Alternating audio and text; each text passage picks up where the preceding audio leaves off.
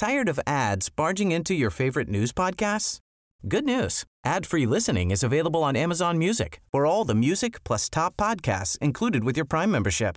Stay up to date on everything newsworthy by downloading the Amazon Music app for free or go to amazon.com slash news ad free. That's amazon.com slash news ad free to catch up on the latest episodes without the ads.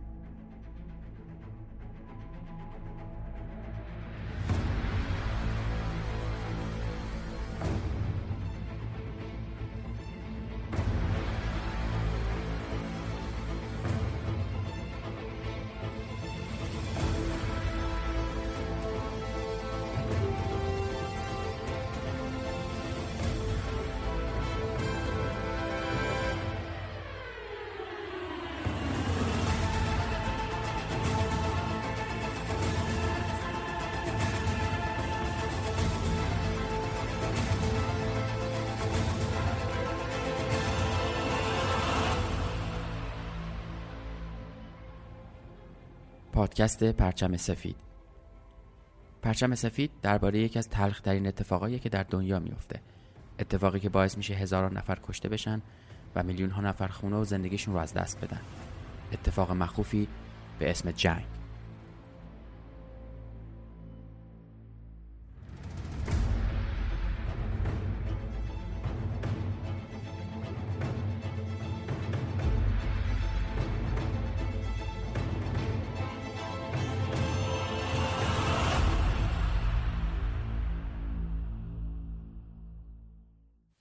سلام من احسان طریقت هستم و این اپیزود هشتم پادکست پرچم سفید هستش که در اوایل فروردین 98 منتشر میشه. سال به تازگی نو شده و توی تعطیلات سال نو هستیم. امیدوارم سال 98 سالی پر از صلح و آرامش شادی و شادکامی و سلامتی و دل خوش باشه. برای اپیزود هشتم باید می‌رفتیم سراغ نبرد مسکو ولی دیدیم که خب شاید بد نباشه که به جای جنگ و خونریزی اونم اول سال یه اپیزودی داشته باشیم که خیلی از کشت و کشتار صحبت نشه. ولی خب به حال پادکست ما هم راجع به در واقع رویدادهایی هستش که مربوط میشه به جنگ. و اجتناب ناپذیر این موضوع برامون. به همین خاطر فکر کردیم که شاید اپیزود هشتم رو اختصاص بدیم به تجهیزات جنگی اونم مربوط به آلمان توی جنگ جهانی دوم. توی این اپیزود احتمالا صدای من رو خیلی خوب نمیشنوید به خاطر اینکه من سرما خوردم و احتمالا نویز زیادی توی صدا باشه. ولی به هر حال بریم سراغ اپیزود هشتم که عنوانش هست نگاهی به جنگ افزارهای آلمان در دومین جنگ جهانی.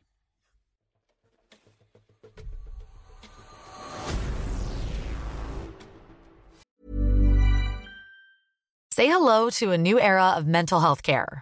Cerebral is here to help you achieve your mental wellness goals with professional therapy and medication management support. 100% online. You'll experience the all new Cerebral Way, an innovative approach to mental wellness designed around you.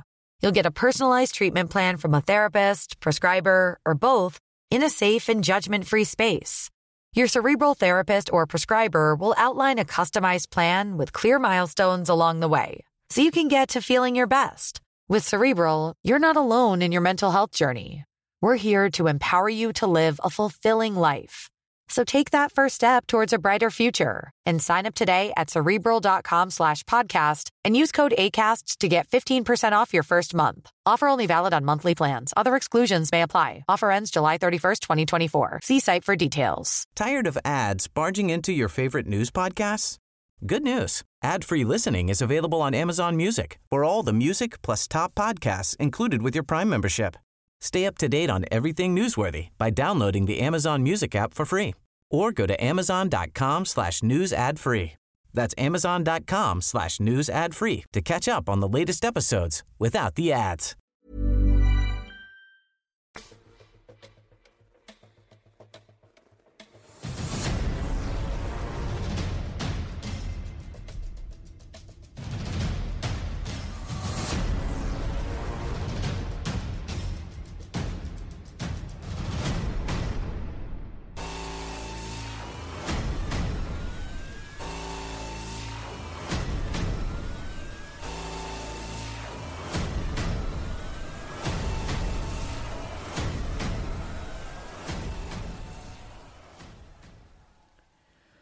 خب توی این بخش می‌خوایم به تسلیحات نظامی آلمان یه نگاهی بندازیم و ببینیم که توی سالهای جنگ جهانی دوم ماشین کشتار آلمان ها چطوری بوده و چطوری تغییر می‌کرده.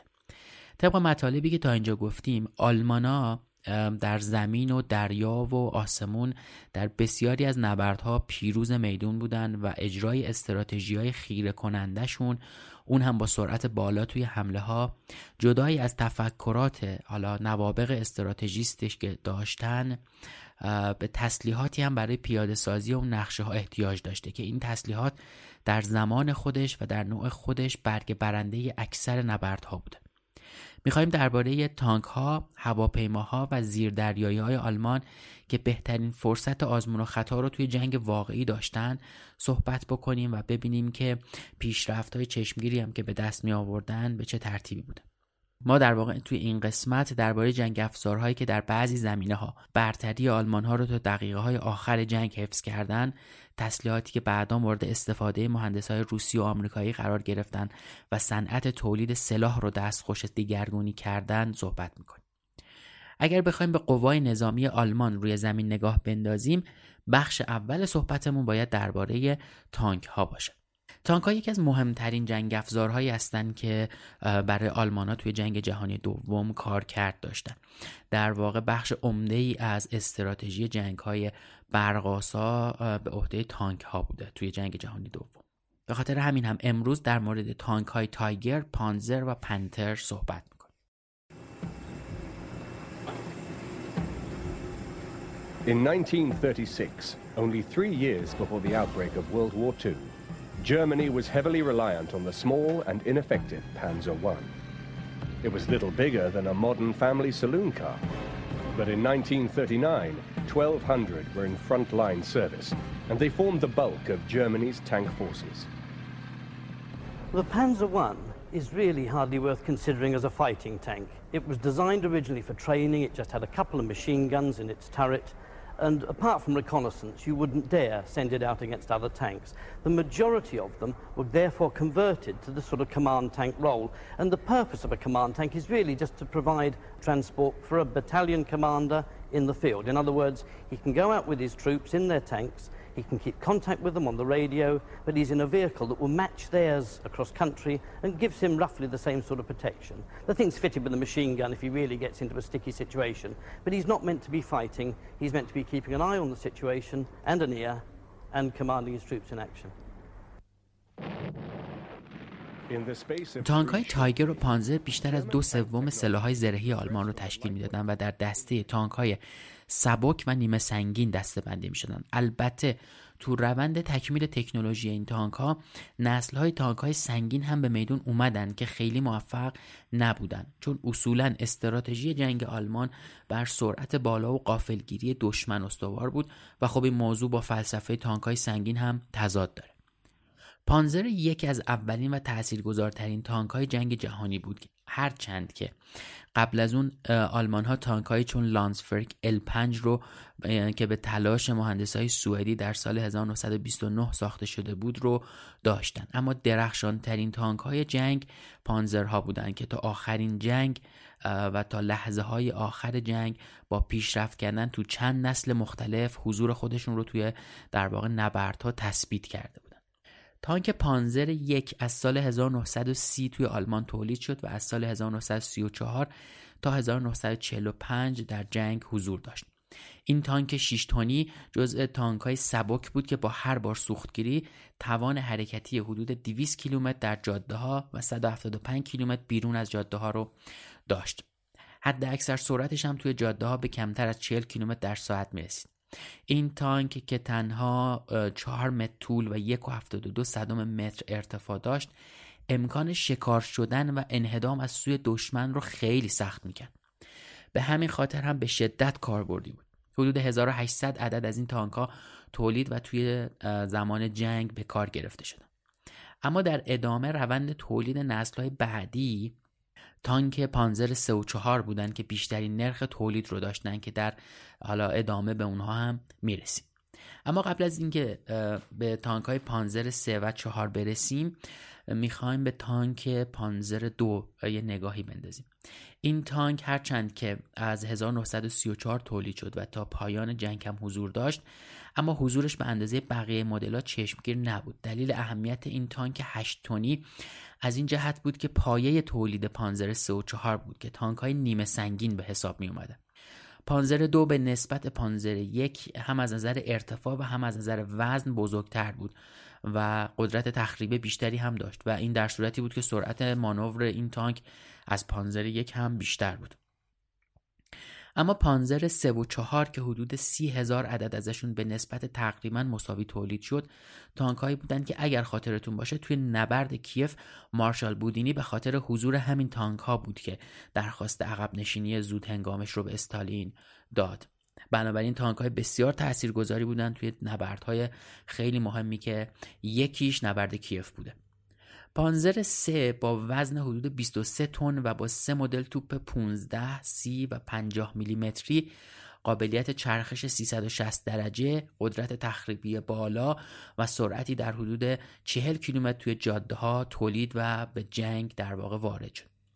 این تانک مخوف حدود 300 لیتر ظرفیت سوخت داشت و قدرت تخریبی بالای این تانک باعث میشه تا از فاصله دورتر و با دقت بالاتری هدف رو نشونه بگیره شاید براتون جالب باشه. بدونید که هزینه تولید هر تانک پانزرسه حدود 100 هزار مارک آلمان آب می‌خورد. البته هزینه تولید پانزر چهار هم توی همین حدود در واقع هزینه های از پیش تعیین شده بود. خب ایده ساخت تانک پانزر چهار در سال 1934 از در واقع سوی جنرال گودین برای حمایت از پیاده نظام ها مطرح شد. هرچند که دایمر بنز به تازگی شروع به تولید پانزر سه که تانک نیمه سنگین حساب می‌شد کرده بود اما ارتش نیاز به یک تانک سنگین هم داشت. این جنگجوی 240 اسب بخاری که 25 تن وزن داشت و مجهز به توپ 75 میلیمتری لوله کوتاه بود سرعت دهانش به 385 متر بر ثانیه می رسید و به نظر ماشین قولپیکری بود که هیچ چیز توان مقابله کردن با اون رو نداشت. اما این برتری فقط تا اواخر 1938 ادامه پیدا کرد و این هم زمانی بود که تانک نیمه سنگین شرمن آمریکایی و تی 34 روسی به میدان اومدن. عملا این تانک چیزی برای گفتن نداشت و آلمان مجبور شد سری جدیدی از پانزر چهار رو طراحی بکنه که به اون سری F2 هم گفته می‌شد. این تانک توپ 75 میلیمتری داشت که سرعت دهانه اون بسته به نوع مهمات به 430 تا 990 متر بر ثانیه می رسید که این برای زمینگیر کردن تانک های شوروی عدد بسیار خوبی بود و کارایی لازم رو داشت. تانک دیگه ای که توی جنگ ظاهر شد تانک های پنتر بود که در واقع برای پاسخ دادن به توان تانک های تی 34 و کیوی شوروی اونم توی نبرد بارباروسا به دستور هیتلر ساخته شد. این تانک متناسب با زخامت زرهی که در ساختش استفاده می‌شد بین 30 تا 45 تن وزن داشت که جز تانک های سنگین دسته بندی می‌شد. از این تانک حدود 6500 عدد تولید شد که خیلی کمتر از پانزر 3 و 4 بود و در سال 1942 ساخت اون شروع شد. این تانک به دلیل اینکه شتاب زده و صرفا برای پاسخ به تسلیحات شوروی تولید شده بود آزمونای اولیه رو نگذرونده بود و اوایل با مشکلات فنی زیادی روبرو بود. اگرچه توی نسلهای بعدی پنتر مشکلات برطرف شدن اما به دلیل تحریم بودن آلمان کیفیت آلیاژ فولاد هم مناسب نبود و خب در اواخر جنگ و در هنگام عقب نشینی آلمان این تانک ها به دلیل خرابی توی جاده ها رها می شدن. Hidden in an abandoned Nazi army base. Big is good when it comes to armor. The relics of an astonishing secret weapons project. Just the sheer size of uh, where they park these tanks is, is really impressive. Not just a tank, a mega tank. The height of this tank would be 11 meters. That's roughly the size of a four-story house. Inspired by the Fuhrer himself. This is it. This is what I want. Hitler absolutely buys into the idea that big is better. Designed to crush the enemies of the Third Reich. It must be horrifying and terrifying to the enemy to face this. This is the incredible story of the Nazi engineers who built Hitler's super tanks. It's a masterpiece. And the aces who rode them into battle. Kill ratios were, were very high. In the space of 15 minutes, Michael Wittmer destroyed 13 tanks. The biggest construction projects of World War II. Ordered by Hitler to secure world domination. Now they survive as dark reminders of the Fuhrer's fanatical military ambitions. اما آلمان همونطور که توی جنگ ثابت کرده بود همیشه گزینه برای قافلگیری داره توی صنعت تانکسازی هم با رونمایی از ابرتانک سنگین تایگر تقریبا دشمن رو خلع سلاح کرد این تانک سنگین قولپیکر که 50 تن وزن داشت مجهز به توپ 88 میلیمتری بود که در میدان نبرد تونسته بود هدف رو از 4000 متری بزنه و خب این موضوع خیلی شوکه کننده بود. 4000 متر یعنی 4 کیلومتر هدفگیری این تانک بود. قدرت هدفگیری این تانک این تانک دو موتور بنزینی داشت که توان به حرکت در آوردن این قول عظیم و جسته رو با 690 اسب بخار داشت. هزینه تولید هر تایگر یک و دو به طور میانگین 260 هزار مارک آلمان بود که گرونترین تانک جنگ جهانی دوم بود و تنها حدود 2000 عدد ازش ساخته شد. این تانک که طراحیش از سال 1937 شروع شده بود به دلیل وزن بسیار بالاش خیلی دیر سرعت می گرفت و عملا از پلهای کوچیک و رودخونه ها نمی‌تونست رد بشه. هرچند که این تانک توی نبرد بارباروسا و در محاصره لنینگراد خیلی موفق ظاهر شد و برد گلوله هاش چهار برابر شرمن و تی سی و چهار بود اما همین نقطه ضعفش خیلی جاها زمین گیرش کرد.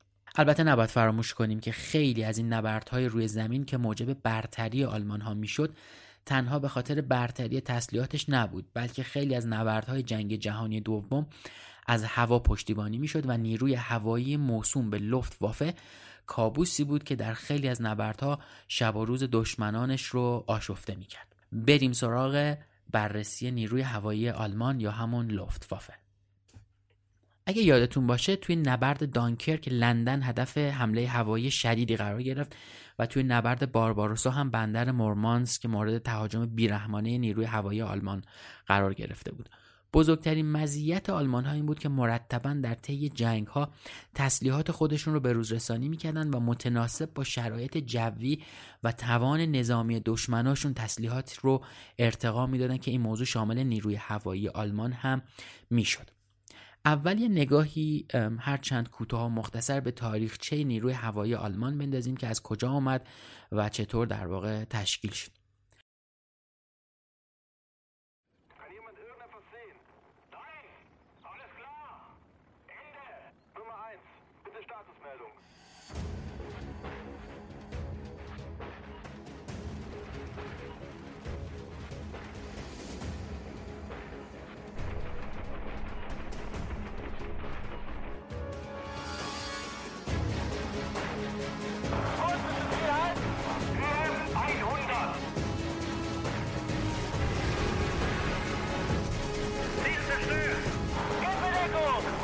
सामान मिला है।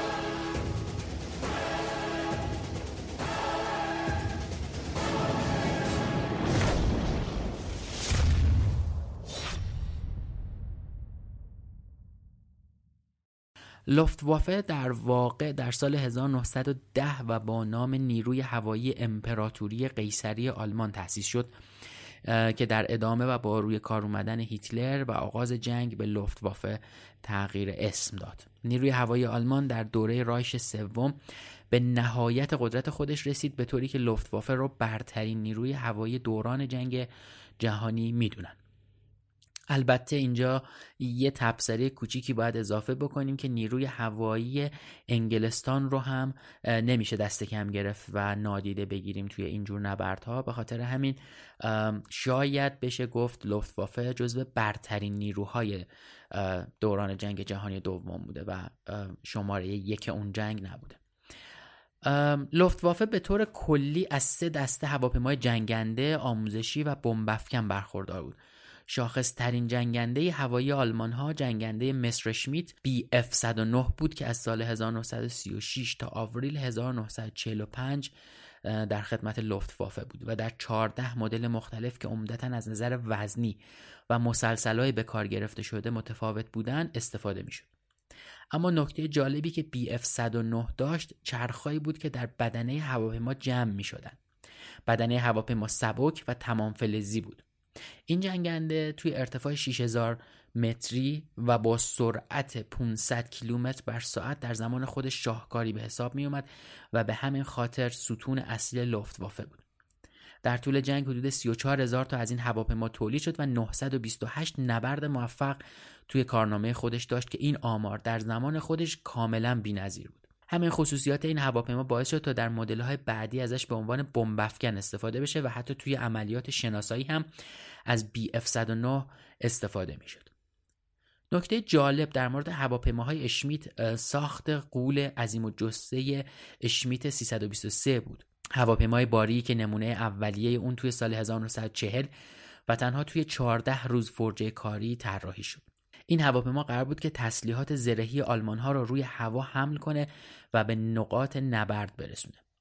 این هواپیما 6 موتوره بود که طول بالهاش به 55 متر می‌رسید. می‌تونست حدود 47 تن بار رو با خودش به آسمون ببره و دستاورد عجیبی در زمان خودش بود. ورودی بار این هواپیما جلوی دماغش بود و خلبان بالای قسمت بار میشست. این هواپیما در واقع به سفارش هیتلر برای حمله به لندن طراحی شده بود. عملیاتی موسوم به شیر سفید که در جریان وقفه ناگهانی جنگ توی نبرد دانکرک کنسل شد و هیچ وقت هم انجام نشد. اما این قول پروازی توی جبهه های شرق خیلی به کمک نازی ها اومد. ولی هزینه بالای نگهداری و سرعت پروازی بسیار پایینش از نقاط ضعفش بود. چون سرعت پایین هواپیمایی که حیاتی ترین تسلیحات جنگ رو جابجا می‌کرد پایین بود باعث می‌شد تا برای جابجاییاش نیاز به نیروی پشتیبانی داشته باشه و این موضوع باعث جلب حساسیت دشمن و درگیری های توی آسمان می‌شد. البته بعدها این هواپیما الهام بخش هواپیماهای باری جنگی دیگه شد و تونست یه جورایی ریشه خودش رو در ساخت انواع هواپیمای باری حفظ بکنه. جنگنده بعدی که جالب راجبش صحبت کنیم و بدونیم بمبافکن هاینکل هستش که مثل تمام تجهیزات نظامی آلمان طی سالهای جنگ دستخوش تغییر شد. این بمبافکن برای اولین بار توی سال 1934 طراحی و ساخته شد و به گرگ در لباس میش معروف بود که حدود 6500 عدد ازش در طول جنگ هم ساخته شد. این هواپیما معمولا به صورت گروهی و با استراتژی بیرحمانه بامبینگ کارپت حمله می‌کرد و طبق آمار در بیش از 80 درصد نبردهاش هم موفق بود. این هواپیما قادر بود تا 2000 کیلوگرم بمب رو با خودش حمل بکنه. البته عمده فعالیت های مؤثر این جنگنده در جنگ با فرانسه و بریتانیا بود که این جنگنده و تکنولوژی اون رو سر زبون ها انداخت. یکی دیگه از بمب های بسیار مهم نازی ها جانکر 88 بود که حدود 16 هزار فروند ازش تولید شد که به عنوان یک هواپیمای نیمه سبک به بمبافکن سریع هم مشهور بود. این هواپیما با هدف ساخت یک بمبافکن سبک و مقرون به صرفه طراحی و تولید شد و حدود یک تن هم وزن داشت این بمبافکن در نبرد لهستان و نبرد فرانسه موفقیت های بسیار زیادی کسب کرد و با توان سرعت 286 مایل بر ساعت و حمل حدود 2500 کیلوگرم بمب از داشته های حیاتی آلمان ها به حساب می اومد. اما چیزی که نباید فراموش بکنیم این وسط نیروی دریایی قوی آلمان ها بود. آلمان ها در کنار نیروی هوایی زبانزد خودشون از نیروی دریایی قوی هم برخوردار بودن. نیروی دریایی آلمان که از سال 1935 تا 1945 فعالیت داشت به کریکس مارینه معروف بود. هرچند که بخش بزرگی از این نیروها که شامل زیردریایی ها می‌شد جهت تخریب کانالهای عبوری دشمنا استفاده می‌شد ولی نقش موثری داشتند و, در به تأخیر انداختن حملات دشمن بسیار موفق عمل می‌کردند زیردریایی معروف آلمانی یو که سری اول اون در سال 1935 به نام یووان ساخته شد یکی دیگه از نمونه های بسیار مهم در واقع نیروی دریایی آلمان به حساب می اومد. این نمونه اولیه تا سال 1941 ارتقا پیدا کرد و با اسم یو 165 در سال 1941 به آب انداخته شد. این زیردریایی حدود 76 متر طول داشت و در نبرد با آمریکا به کار گرفته شد. ناوهای جنگی آلمان هم به دو کلاس کلی تقسیم می شدن کلاس بیسمارک 42 تونی و کلاس شارنهورست 32 تونی کلاس بیسمارک بزرگترین ناو جنگی بود که آلمان ها ساخته بودند و تو سالهای 1936 تا 1941 ساخته شدند و تا پایان جنگ هم مورد استفاده قرار گرفتند. این ناوها 242 متر طول داشتند و سرعتشون به 56 کیلومتر بر ساعت می رسید و 2000 خدمه و افسر آلمانی رو توی خودشون جا می‌دادن. از نظر نظامی هم چهار فروند بمبافکن آرادو رو با خودشون می‌تونستن حمل بکنن و بیشتر توی آتلانتیک شمالی به کار گرفته شدن. در کل هم از این کلاس فقط دو عدد ناو ساخته شد. کلاس شارنهورست هم از سال 1935 تا 1939 تولید شد و از این کلاس هم در مجموع دو مدل تولید شد که هر دوی اونها تا پایان جنگ از بین رفتن. این نمونه سبکتر و ارزونتر بود و از نظر عملیاتی فرق چندانی با نمونه بیسمارک نداشت. اما در عملیات های مهمتری حضور داشت مثل عملیات ورسبورگ نروژ که در هفته آوریل 1941 اتفاق افتاد. این اولین باری بود که ناوهای این کلاس به آب انداخته شدند و در 9 آوریل 1941 مأموریت خودش را با موفقیت تموم کرد. همونطوری که توی نبرد بریتانیا هم در سال 1941 حضور داشتن و پیروزی هایی رو کسب کردن. البته این ناوها با اینکه از بین رفتن ولی در آینده الهام بخش صنعت نظامی دریایی دنیا شدن.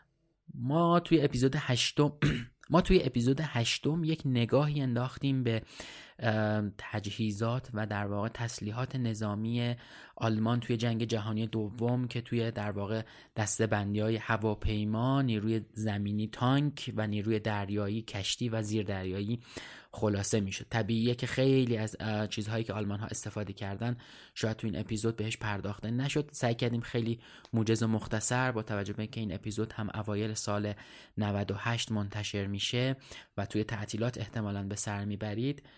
راجع به مواردی صحبت بکنیم که خیلی شاید آزاردهنده نباشه و تعطیلاتتون به خوبی سپری بشه. این قسمت رو حسین مالکی زحمت تهیهش رو کشیده بود و در واقع اطلاعات مربوط به این تسلیحات نظامی رو گردآوری کرده بود. خیلی ممنونم ازش با اینکه آخر سال در واقع داشتیم این اپیزود رو ضبط می‌کردیم و خیلی شلوغ بود. حسین زمان گذاشت و تونستیم که این اپیزود رو محتواش رو آماده بکنیم. خیلی ممنونم ازتون که گوش کردید. امیدوارم که بتونیم تو یکی دو قسمت دیگه هم درباره کشورهای دیگه صحبت بکنیم و درباره تسلیحات نظامی اونا یه سری دیتا و آمار و ارقامی رو در بیاریم. باز هم امیدوارم که سال 98 سال بسیار خوبی برای همه مردم باشه. برای همه اونایی که آرزویی دارن دعا می‌کنم که به آرزوشون برسن و با دلی خوش سلامتی و بهروزی اوقات 98 رو پیش روی خودمون داشته باشیم.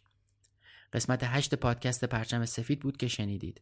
پادکست پرچم سفید پادکستی درباره یکی از سیاه ترین اتفاقایی هستش که در تاریخ بشر رخ داده و میلیون ها کشته زخمی و آواره به جا گذاشته. موضوعی با نام جنگ.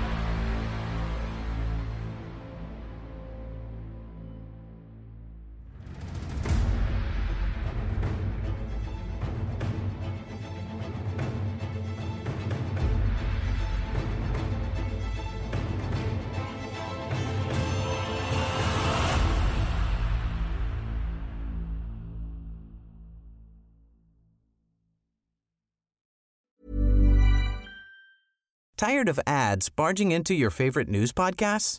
Good news. Ad-free listening is available on Amazon Music for all the music plus top podcasts included with your Prime membership. Stay up to date on everything newsworthy by downloading the Amazon Music app for free or go to amazon.com slash news ad free. That's amazon.com slash news ad free to catch up on the latest episodes without the ads.